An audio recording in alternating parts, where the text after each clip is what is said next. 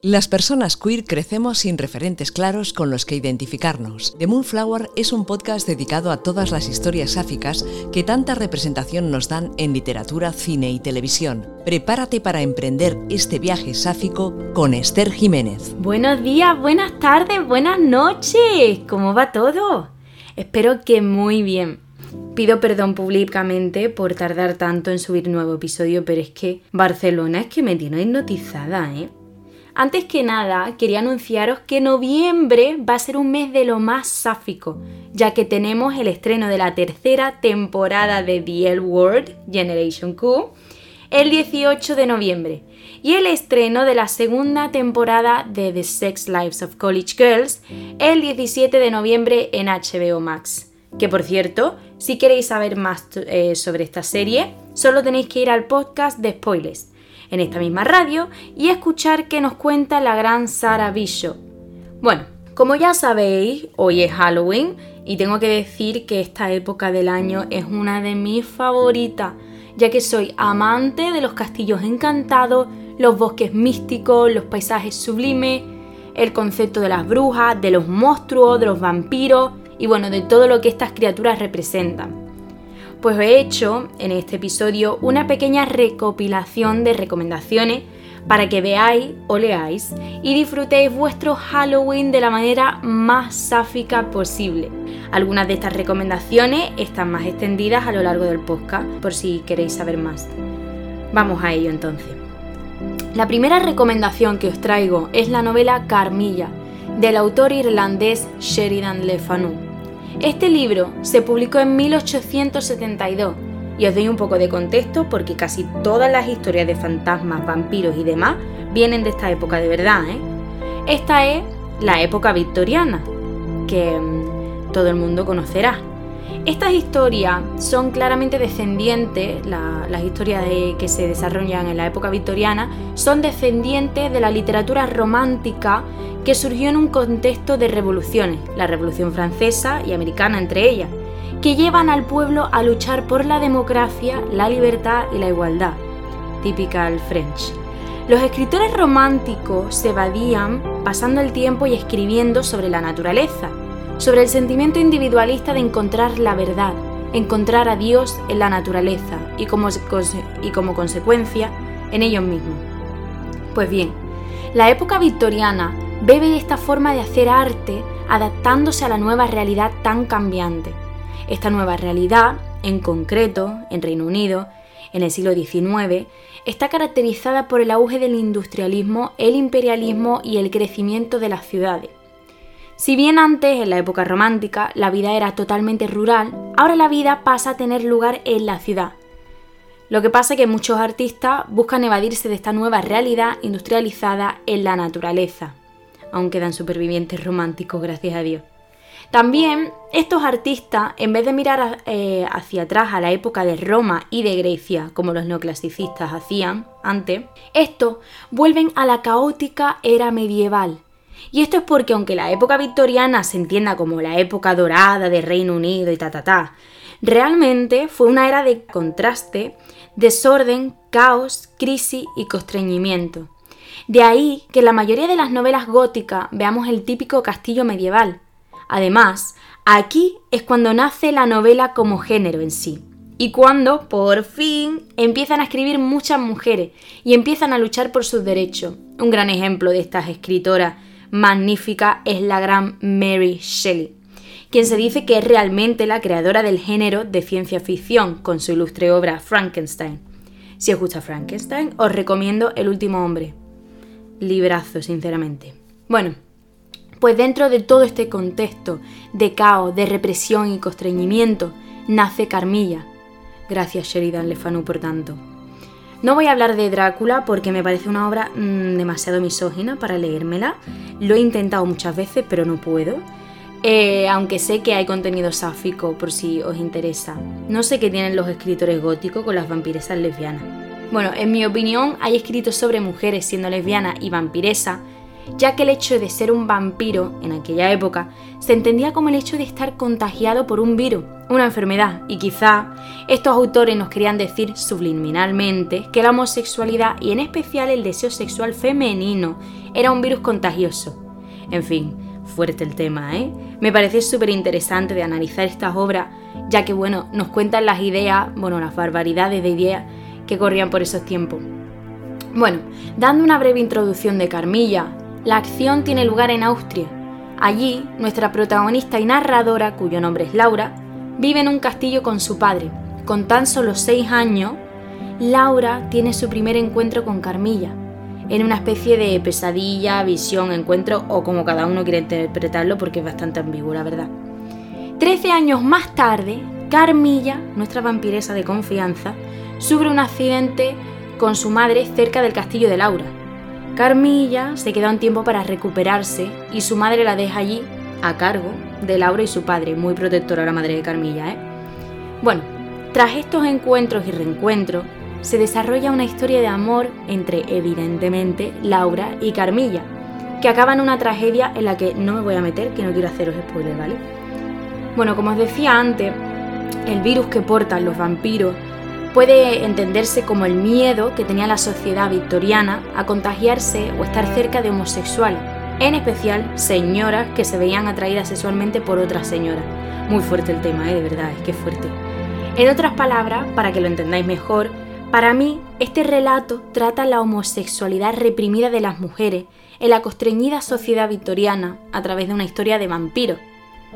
Y bueno, ahora voy a leer mi cita favorita, a ver qué os parece. Me encantó la confianza que me había demostrado desde el primer momento. Parecía indudable que estábamos predestinadas a ser amigas íntimas. Llegó el día siguiente y volvimos a vernos.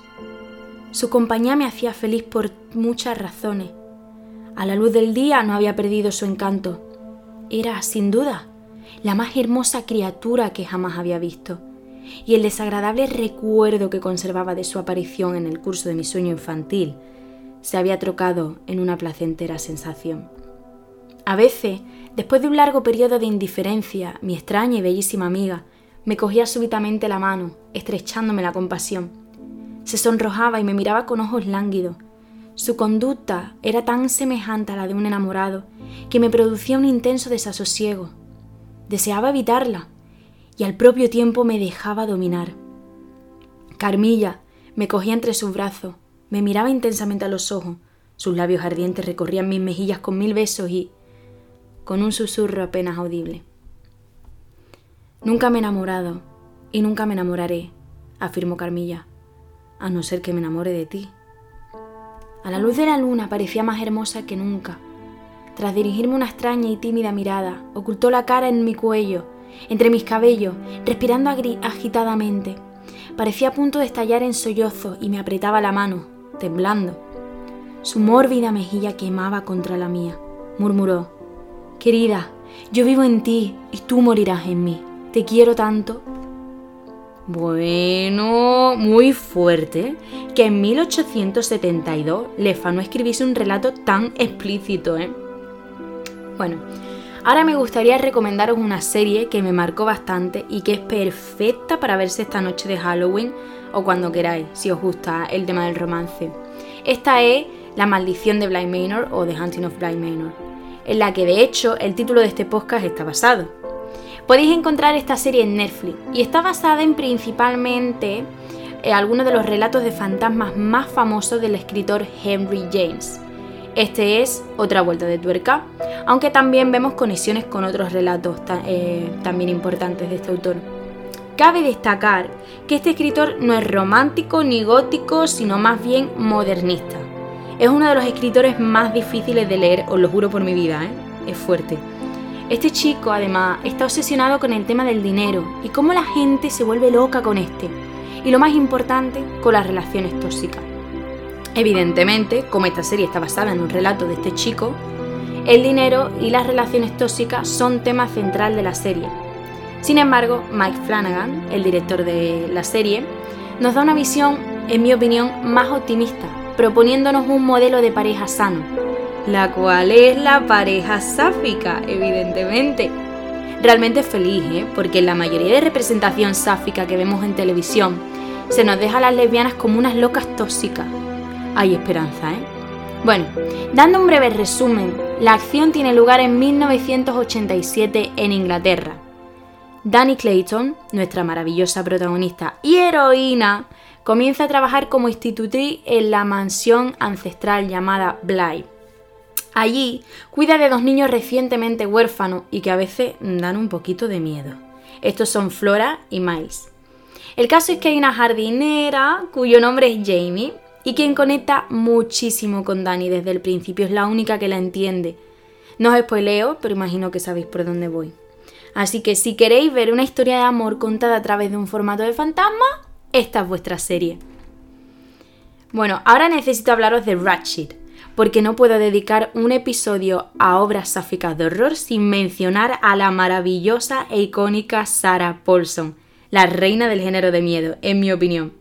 De verdad, creo que la mitad de vida de actuación de esta señora se la ha pegado gritando de miedo, ¿eh? Es que es icónica, os lo juro. Bueno, Ratchet, la serie que os comento ahora, está directamente basada en Alguien voló sobre el nido del cuco, especialmente en el personaje de Ratchet. Este polémico libro, que se escribió en 1962, trata las crueldades que se hacían en los hospitales psiquiátricos Cabe destacar que durante el siglo XX a la gente del colectivo LGBT nos bueno, los metían allí para curarles, entre comillas, por favor. Ojo que no lo tenemos tan lejano, ¿eh? ya que la terapia de conversión sigue existiendo en bastantes países. Eso sí que es una historia de horror, ¿eh? La cosa es que este hospital está dirigido por la enfermera cruel e irónica Mildred Ratchet. En el libro, esta señora creía que ayudaba a sus pacientes eh, matándolo ya que así, creía ella, los liberaba de su sufrimiento. Bueno, ha habido numerosas adaptaciones de este personaje y la que yo os traigo, como os he comentado, es la de Ryan Murphy, Ratchet, que por cierto podéis encontrar en Netflix también. Hubo una época en la que Netflix hacía las cosas mejor, en mi opinión. Pero bueno, en esta versión que nos regala la gran Sarah Paulson, porque no podría haber otra actriz que encarnase mejor este personaje, vemos la historia de Ratchet antes de convertirse en directora del centro psiquiátrico. Concretamente, la historia empieza en 1947, cuando esta chica consigue un trabajo muy astutamente como enfermera en una institución psiquiátrica en California. Este sitio es extremadamente desagradable, o sea, vemos a doctores haciendo lobotomías a los pacientes y enfermeras metiendo a los pacientes, concretamente a lesbianas, en agua hirviendo para curar, entre comillas, su homosexualidad. En fin, la cosa es que Ratchet tiene muchos secretos que esconder. Uno de ellos es que es más lesbiana que un bollo. Pero claro, una tiene que sobrevivir en la sociedad en la que vive. Así que bueno, si queréis ver un drama psicológico y de horror con Sáfica y la maravillosa Sarah Paulson, aquí tenéis una opción. Por último, no podía acabar este episodio de miedo sin mencionar American Horror Story. Esta serie, dirigida también por Ryan Murphy, gracias Ryan Murphy por tanto, y casi que protagonizada también por Sarah Paulson, es una de las series de más miedo que he visto en mi vida. También es verdad que yo me asusto con cualquier cosa. Y como Ryan Murphy es gran amigo de la sáfica, casi siempre hay una que otra historia sáfica en sus temporadas. Os tengo que aclarar que cada temporada sigue una historia diferente, por ejemplo, la primera temporada va de una mansión encantada, la segunda de un hospital psiquiátrico, la tercera de un circo, la cuarta de un aquelarre, la quinta de un hotel. En esta sale Lady Gaga y mm, realmente es la razón por la que empecé a ver esta serie con mi amigo Ale. Ale, te quiero. Y demás. Quería hacer especial mención a la segunda temporada de esta, Asylum, ya que además de ser mi favorita, creo que es la más terrorífica de todas, o sea, es que te cagas vivo viéndola. Spoiler, también está protagonizada por Sarah Paulson, quien le da vida a Lana Winters o Lana Banana, depende de si habéis visto la serie o no.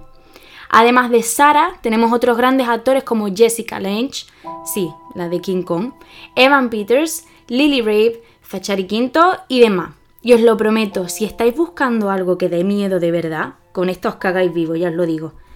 Asylum está ambientada en una tétrica institución mental de los años 60, parecida a la de Ratchet, pero esta da más miedo todavía, os lo juro. Esta institución está regentada por el personaje de Jessica Lange, la hermana eh, Jude y el monseñor Timothy O'Hara. Además, tenemos al doctor Fredson. Este chico es un psiquiatra que no comparte mucho los métodos que se usan en el centro y que tiene bastante que esconder. Bastante, bastante, bastante. El conflicto entra cuando una periodista, Lana, Sarah Paulson, visita este centro con su novia para investigar, ya veis que esta chica es lesbiana, y por cosas de la vida acaban encerrándola a ella por lesbiana. Sí, por lesbiana, muy fuerte, muy terrorífico y muy histórico. Bueno, os dejo los trailers de las series en el post para que les echéis un vistazo si queréis y ya me decís qué os parece. Yo la verdad es que me muero de miedo ¿eh? con esta serie, no sé vosotros.